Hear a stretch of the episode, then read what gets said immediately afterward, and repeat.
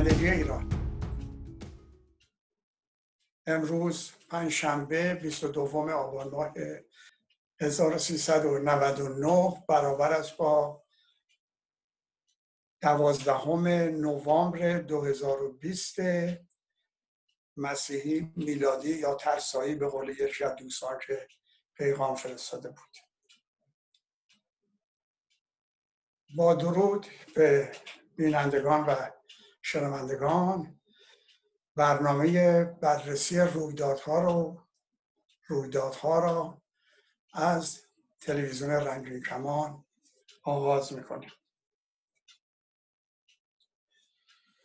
در این برنامه که امیدوارم فرصت کافی باشه به چند موضوع اشاره میشه که از همه جالبتر اگر نگی مهمتر این مورد که جمهوری اسلامی که رهبرش خودشو نماینده الله روی زمین روی زمین هم منظور محدوده جغرافیای ایران می‌دونه و سردمداران نظام هم معتقدن که نظام ما نظام امام غایبه و امام غایب از زیر شاه مدیریت اداره دنیا رو به احمدی نژاد داده.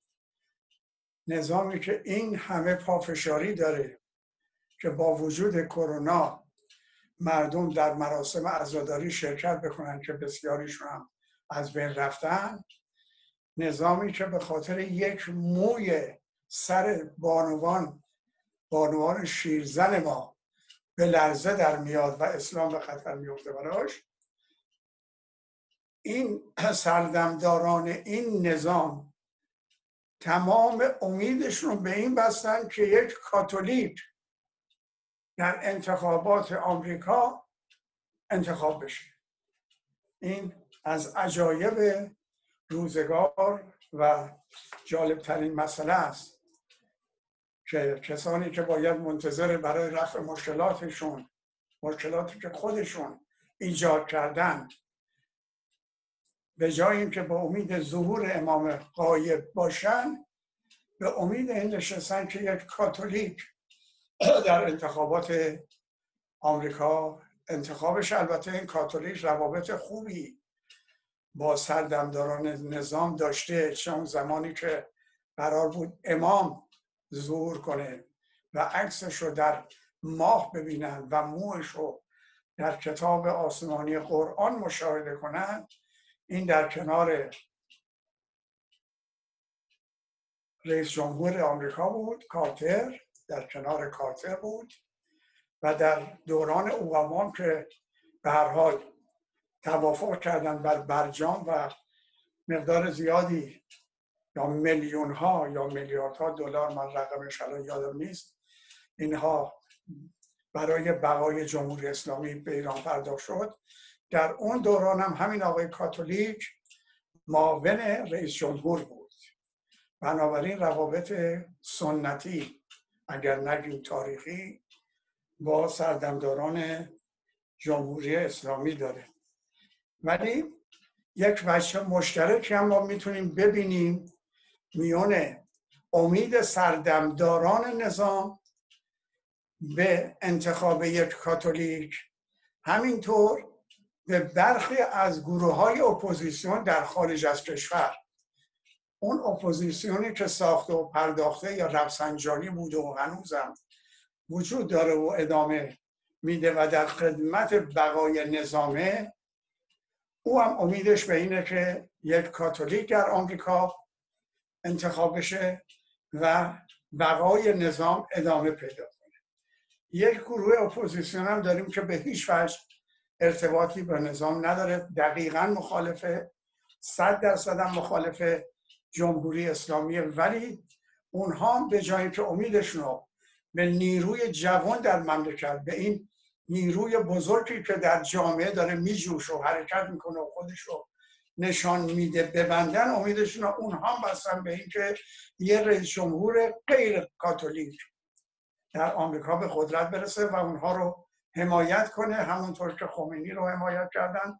حالا اونو گروه کارتر حمایت کرد دموکرات ها حالا اینا منتظرن که اینها رو جمهوری خواه به سمت ایران راهنمایی کنند و اینا به قدرت برسن. همونطوری که یک روزی چلو یکی دو سال پیش خمینی با کمک آمریکا به قدرت البته با پیشنهاد کالاهان نخست وزیر وقت انگلیس.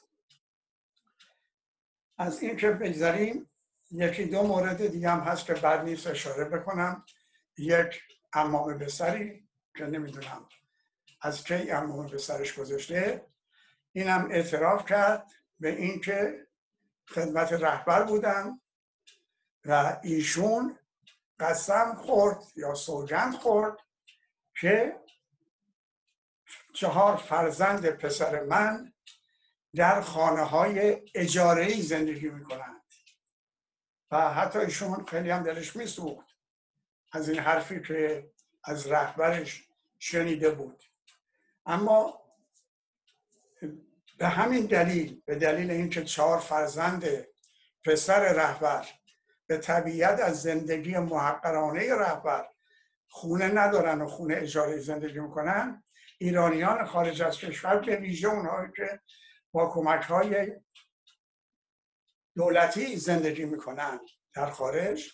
یعنی اینقدر شرایطشون بده که با کمک های اجتماعی دولت زندگی می‌کنن. این هم تصمیم گرفتن که پولایی رو هم بذارن و هر طوری شده یه چهار تا خونه نسبتا نه خیلی عالی مثل منزل روحانی و دیگران به چهار تا خونه خریداری کنن که فرزندان رهبر از این به بعد دیگه در خونه اجاره زندگی نکنن که به هر حال از نظر دید دنیایی هم شاید چیز خوبی برداشت خوبی نداشته باشه. و امیدواریم که این عملی بشه و این پول جمع بشه و این چهار تا خونه برای چهار تا فرزندان رهبر خریداری بشه که طرفداران رهبر اونها که در رکاب شمسی شمشیر می‌زنن یا نوبه می‌خونن اونها من نگرانی بیرون بیارن ولی مطلب دیگه ای که بازم من شنیدم در این مدت یه کسی که طرفدار سینه چاک رهبره و رهبر رو مقایسه می‌کنه با داریوش بزرگ. البته معتقده که اینکه رهبر رو با داروش بزرگ مقایسه کرده یک از این حزب ها ناراحت شدن. ولی من معتقدم به هیچ نباید ناراحت بشن برای اینکه در حقیقت ما جمهوری اسلامی نداریم. سلطنت اسلامی داریم. بنابراین اگر رهبر این سلطنت اسلامی رو با یه پادشاه مقایسه کنن از نظر مقایسه پادشاهی اشتباه نکرده. ولی عجیب اینه که رهبرش رو با داریوش بزرگ داره مقایسه می‌کنه. داریوشی که حالا من اشاره خواهم کرد داریوشی که عظمتش در تاریخ گویاست. کسی که دید من نه تنها بزرگترین پادشاه تاریخ ایرانه شاید بزرگترین پادشاه دوران گذشته تاریخ جهان باشه کسی که مقایسه می‌کنه فکر می‌کنه که رهبرش اصلا تاریخ زندگی داریوش و پادشاهی داریوش و سازماندهی داریوش رو نخونده. و من بعید می‌دونم که اون کسی هم که مقایسه می‌کرد مقایسه کرده رهبرش رو با داریوش بزرگ تاریخ زندگی داریوش رو خونده باشه. به این دلیل من بعد نمی‌دونم برای اون شماری از بینندگان برنامه یا شنوندگان برنامه که احتمالا فرصت نکردن تاریخ پادشاهی داروش بزرگ رو بخونن یا فراموش کردن یادآوری بکنم که داریوش درست موقعی که موفق شد با کمک هفت خانواده بزرگ هفت اون بردی های دروغی رو پای در بیاره. تقریبا مملکت به هم ریخته بود. یعنی با شعارهایی که بردی های تقلبی بردی های دروغی داده بود یه وضعیتی در سراسر ایران اون روز به وجود اومده بود که خیلی مشکل بود جمعش کرد. یعنی میشه گفتش که اگر سی تا ساتراپ داشته ایران اون زمان دو تاش با پادشاهی داریوش مافه بودن. بقیه باهاش مخالف بودن و مملکت شیرازش اصلا گسسته بود. ولی داریوش با قدرت سازماندهی و اون اراده کم نظیری که داشت تونست تمام ایران رو یک پارچه کنه و اون ساتراپای که برخی از سرانش سرکشی کرده بودن آروم بکنه و از اون تاریخ به کارهایی در دوران پادشاهی سی و سالش کرد که میگم به هر باید گفت بزرگترین پادشاه گذشته ایرانه. چه بسا بزرگترین پادشاه گذشته تاریخ جهان بشه به همین رو است که تمام عاشق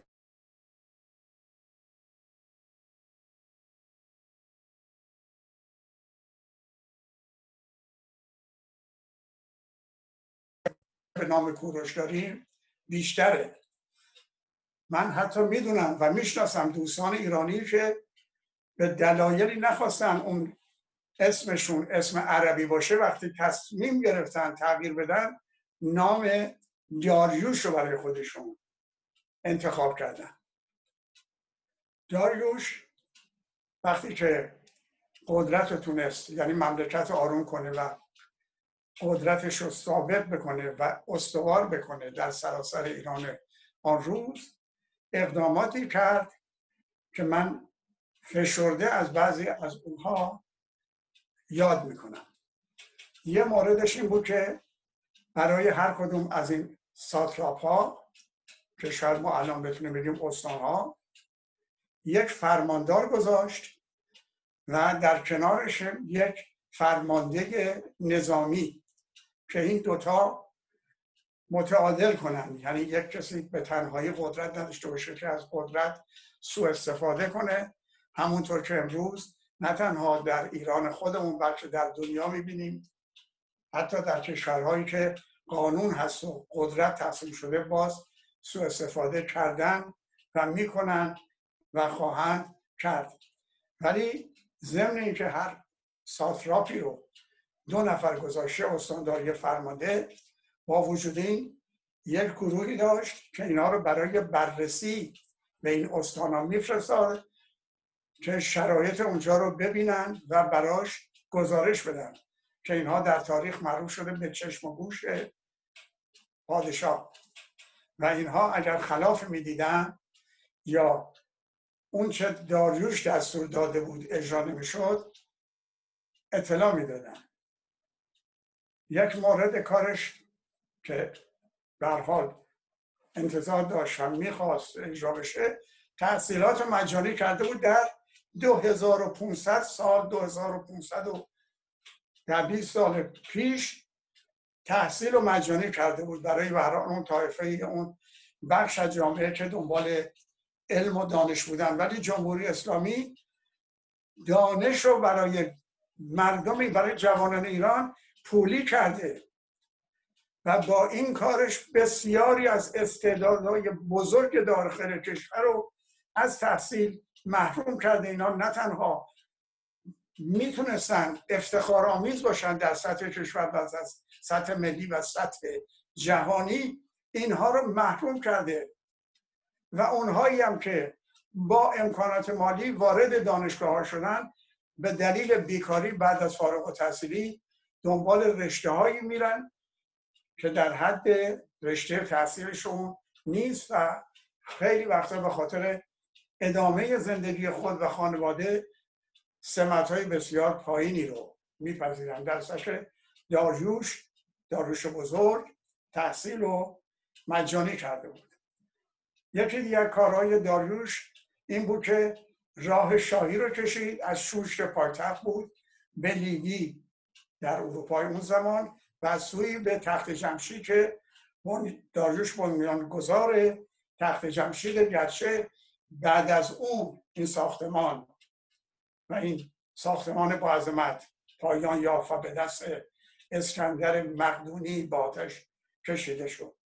طرحی که اون زمان دادن کانال هایی که برای عبور آب و سیلا کشیدن همه امروز اجاب انگیزه برنامه ای که گذاشته بود به کارگران و استادکاران و بناها که کار می‌کردن در ازای کار پول به اینا می‌داد و این لوحه ها اینا پیدا شده در زمانی که در مصر مردم رو به برده میکشیدن داری و اینا رو زنجیر می‌زدن و زیر فشار کار میمردن جونشون رو دست می‌دادن. در ایران به کسانی که کار می‌کردن موز و حتی جیره غذایی خاربار پرداخت می‌شد.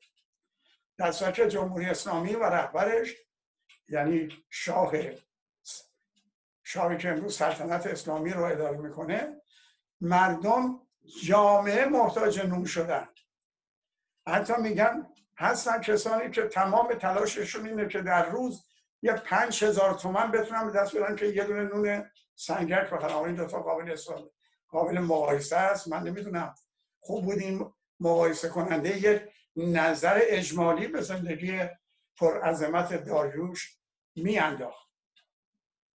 از طرف دیگه می‌دونیم که داریوش پست رو برقرار کرد و در این راه های شاهی و راه های دیگه با هر فاصله حدود 40 کیلومتر 50 کیلومتر یک پستخانه درست کرده اون کاروان سرا اگر بشه گفت درست کرده بود که خب ضمن اینکه مسافرها از همه مزایای اون استفاده می‌کردن مزایای درون اون کاروان این پست هم از این استفاده می‌کرد. یعنی نامه و پیامهایی که با پست فرستاده می‌شد وقتی می‌رسید به یک کاروان با بودن نماینده داریوش در اون کاروان و بودن اسب و از سوار اون فرستاده شده ها حالا نامه بود یا هرچی بود توسط یک سوار دیگه.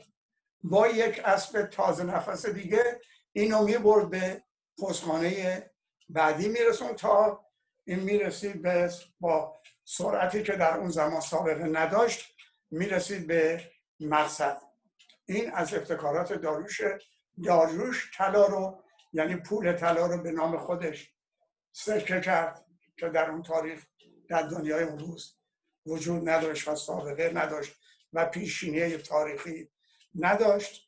و یک کار دیگه بزرگ داروش این بود که موقعی که متوجه شد رسوندن بار و ادویه و خانبار از شرق ایران که می‌رسید به هندوستان تا برسه به اروپا به هر حال راه طولانی بود. اون روز که نه هواپیما بود نه راهم بود نه کامیون بود.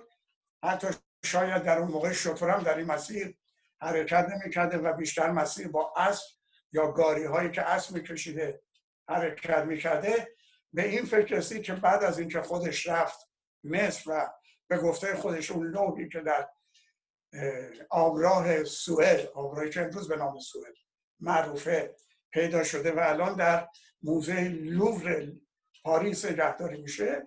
در اونجا نوشت مصر رو فتح کردم و تصمیم گرفتم برای عبور کشتی ها از شرق ایران به اروپا آبراهی از رود نیل به دریای سرخ ایجاد کردم به طول, به طول دویست کیلومتر و کشتی ها گذشتن عبور کردن.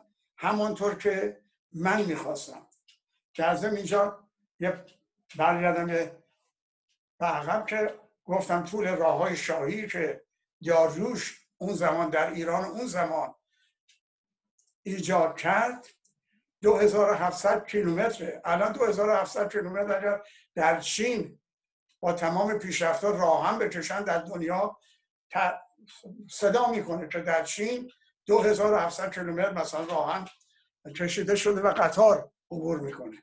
در اون زمان طول راههایی که داریوش ایجاد کرد چیز حدود 2700 کیلومتر بود و همونطور که گفتم در مورد آبرای سوئد هم این تصمیم رو گرفت. البته گفته می شده که زمان یکی از فرعونها این تصمیم رو داشتند که این آبراه رو ایجاد بکنن ولی توانایی انجامشون نداشتن ولی داریوش تصمیم گرفت و با قدرتی که داشت با اراده که داشت این کار رو کرد و رفت آمد از جنوب ایران و شرق ایران از مسیر دریای سرخ و آبراهی که امروز معروف به سوئد برای اون کسی که بعدها این آبراه ایجاد کرد سوئد اسم شد. و این کشتی ها به اروپا رفتن و این بار و بنیا و هرچی لازم بود به جایی که این مسیر طولانی رو با اسب و گاری و اینها هم کنن به طریق راحت با کشتی به مقصد میرسوندن. و یکی از کارهای دیگه داروش که نمی‌دونم تا چند تا چه حدی گفته شده و من خوندم در جایی باسابش رو نمی‌دونم در شرح عملیات و شرح کارهای مهم داروش اومده نه استفاده از نور نور آتش در شب بوده. یعنی در هر فاصله حدود چک کیلومتر که یکی از این ها رو ایجاد کرده بود برجایی هم داشته که این برج برج قبلی رو نور برج قبلی رو می‌دیده و به سمت بعدی نشون می‌داده. به همین دلیل که میگن شورشی که در یونان اتفاق افتاد زمان داریوش و البته اون موقع یک مقدار زیادی از ترکیه امروز یونانی نشین بود. اون تویانی که شورشی که بر ضد تسلط داریوش یا ایران بر اون منطقه بود در ضدیت با داریوش رخ داد. این حرکت رو شاید اون کسانی که گرداننده این جنبش بودن فکر نمی‌کردن که می‌تونن داریوش می‌تونه خبر بشه به زودی ولی از طریق همین آتش شاید همون شب خبر به داریوش رسید و دستور حمله هم برای سرکوب اون شورش صادر شد. من اینجا یه مطلبی رو می‌خوام با جوانامون با جوانان عاشق ایران که گرد ایران جمع شدن. به نام ایران گرد اومدن. عاشق ایرانم. و تمام ترانه هایی که می‌سازن همه وطنی است. همه ناشی از عشق ایرانه. شعرهایی که میسرایند همه شعرهایی نشان دهنده عشق به ایران. و اینها جوانای ما که من بارها گفتم امیدی جز به نیروی جوان نیست. برعکس خیلی از کسان که امیدشون رو به نیروی خارجی میبندن. من معتقدم ما در دنیا یک نیرو من در دنیای کنونی یک نیرو برای نجات ایران می‌شناسم. اونم نیروی ملت ایرانه که نیروی جوان اونو می‌تونه به حرکت در بیاره. این نیروی جان به لب رسیدگان و جوانان ما که نه نهادهایی درست کردن و دور هم هستند و در مواقع لازم با هم حرکت می‌کنن.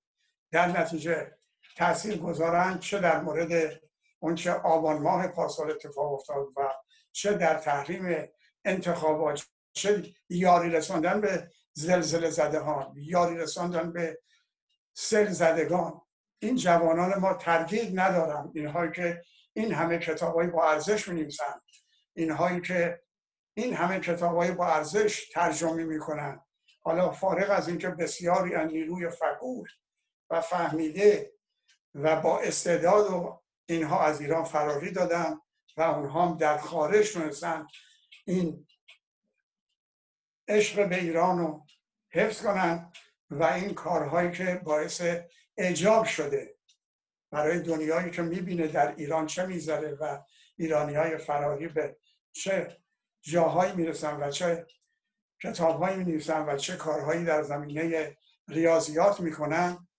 حالا من به اونها اشاره ندارم که طبیعتا اونها روزی که ایران نجات بکنه پیدا بکنه برمیگردن به سرزمین ایران و طبیعتا ایران رو به اتفاق جوانهای داخل خواهند ساخت و خواهیم ساخت تردید ندارم روی سخنم با این جوان که تاریخ خوندن و می‌دونن که ایران ما در طول در درازای تاریخ بیش از 2500 سالش اگر از ماد بگیریم شاید حدود نزدیک به 3000 ساله. همیشه همیشه پیروز نبوده همیشه شکست خورده حتی داریوش گرفتار سکه ها شده بود. سکه هایی که قبیله های مختلفی بودن از چین تا اروپا و بارها از شمال شرقی و از شمال غربی به ایران حمله کردن. ولی داریوش این این گروه که خطرناکترین گروه بودن برای دنیای امروز در شکست داد و اینها رو به شمال ایران هم از شرق و هم غرب روند و چه بسا اینها به این دلیل بیشتر سفرشون بیشتر حرکتشون و عظیمتشون رو به سمت اروپا انجام دادن. در حال جوانای ما می‌دونن در طول تاریخ ما همیشه پیروز نبودیم در چهارراه حوادث بودیم در چهارراه سه قاره آسیا و اروپا و آفریقا بودیم بنابراین بارها شکست خوردیم از نظر نظامی. ولی از نظر سیاسی ما تونستیم از نظر سیاسی و فرهنگی با کمک تاریخ و زبان فارسی شکست های نظامی رو به پیروزی تبدیل بکنیم. یه موردش شکست در مقابل اسکندر یه موردش شک... که سلسله سلوکیان بر ایران مسلط شد ولی اشکانیان تونستن اشکانیان که در شمال ایران بودن خراسان بزرگ تونستن به عمر این سلسله پایان بدن و سلسله اشکانیان رو پایگذاری کردن که بیش از 500 سال البته به دست مهداد و بیش از 500 سال ادامه پیدا کرد و تاریخ و پایتخت هم منتقل شد به تیسفون که البته ساسانیان هم بعد از اینکه اندشیر اندوان چهارم شکست داد پایتخت همچنان در تیسفون حفظ کرد و تیسفون جایی که در کنارش بغداد و خلفای عباسی ساختن و بغداد در کنار پایتخت تاریخی دوران اشکانیان و ساسانیان ماست. بنابراین برمیگردم به اینکه جوانان ما که تاریخ خوندن و استدای من به عنوان یک فرزند کوچک ملت ایران اینه که زبان رو حفظ کنم این بیسوادی هایی که در رادیو تلویزیون و گهگاه در نشریات پیدا شده که نمی‌دونن راه رو بعد از باید بعد از مفعول بذارن می‌برن جلوی فعل پایانه. امیدوارم که حفظ کنن زبان ما رو و بدونن دو ستون بزرگ پایدایری ایران تاریخ و زبان ماست و فردوسی این دو رو با هم آشتی داد یعنی تاریخ گذشته ایران تاریخ پهلوان ایران رو در مبنای زبان فارسی بنا نهاد و ما دومین شکست رو که شکست از اعراب بیابانگرد بود تبدیل به پیروزی کردیم و همینطور شکست در مقابل چنگیز و دیگران رو. بنابراین من استعداد اینه که این جوانان دلاور ما آزادیخواه ما ایران دوست ما تاریخ و زبان و دو ستون نجات ایران از نکبتی که بر ما حاکم شده بر سلطنت اسلامی را پایان بدن. چرا میگم سلطنت اسلامی؟ برای اینکه آیت الله خمینی می‌خواد سلطنت کنه ولی به حال وقتی با سلطنت درفته بود نمی‌تونست بگه سلطنت اسلامی ناگزیر شد به جمهوری اسلامی. و این جمهوری نیست سلطنت اسلامیه و اون که مقایسه کرده بود رهبرش رو با داروش بزرگ شاید از این جنبه درست کرده بود که سلطنت رو ولی سلطنت رهبر ایشون رو باید با سلطنت شاه سلطان حسین صفوی مقایسه بکنه که تاج پادشاهی رو رو سر اشرف اشرف که از افغان اومده بود البته افغان جز ایران بود گذاشت و باید منتظر بود ببینیم یه روزی هم رهبر ایشون امامه رو به سر چه کسی خواهد گذاشت. من استدام اینه جوانای ما که تاریخ خوندن زبان می‌دونن. کافی لازم هست ولی کافی نیست. اینو به جامعه ببرن جامعه رو آگاه بکنن از نظر تاریخی از نظر جنایاتی که در 300 سال 200 سال بعد از شکست ساسانیان عرب ها بر ایران آوردن که نظیرش رو فقط می‌تونه در داعش مشاهده کرد. البته اینا هم کم از داعش نیستن. آگاه کردن آگاهی دادن به جامعه برای رسیدن به پیروزی لازمه و استدای من اینه که جوانای ما که تاریخ می‌دونن زبان رو حس می‌کنن اینو به جامعه ببرن. جامعه امروز آمادگی داره که اینها رو گوش بکنه و بپذیره و حتما و حتما این کار رو بکنم و یک استعداد استدعای دیگه هم دارم امیدوارم اجابت بشه و اون اینه که در داخل به ویژه به ویژه در خارج از ایران ما بدونیم ما دو تا پدیده در ایران داریم. پدیده حکومت حاکم یه پدیده ملت ایران. این دوتا یکی نیستن. به قول فرنگیان دو فنومن مختلف هستن. به جای جمهوری اسلامی نگن ایران. ایران تصمیم گرفت فلان کنه. ایران بر برجام همچین نه خیر این جمهوری اسلامی ایران ما هستیم ما ملت ایران. بنابراین هیچ وقت به جای جمهوری اسلامی نگن ایران و بدونن که در خارج تلاش های میشه که جمهوری اسلامی رو به نام ایران بنامن. یکیش رادیو و تلویزیون بی بی سی همینطور صدای آمریکاست همینطور تلویزیون هایی که پول می‌گیرن در برای بقای نظام و در خدمت نظام و پیام افغان که حاضر حاضر جون خودش از دست بده ولی نگه جمهوری اسلامی به جای جمهوری اسلامی اصرار داره بگه ایران خواهش من تمنای من اینه که جمهوری اسلامی یه پدیده است ایران یه پدیده است. ما ایرانی هستیم ما جمهوری اسلامی نیستیم. این دوتا رو استدا می‌کنم به عنوان یکی از حرکت های مقاومت مقاومت ملتمون مبارزه عدم خشونت اینم به کار ببریم تا فرصت های دیگه که حتما می‌تونیم کارهای دیگه ای رو با قدرت همبستگی نشان بدیم. پاینده ایران خدا نگهدار.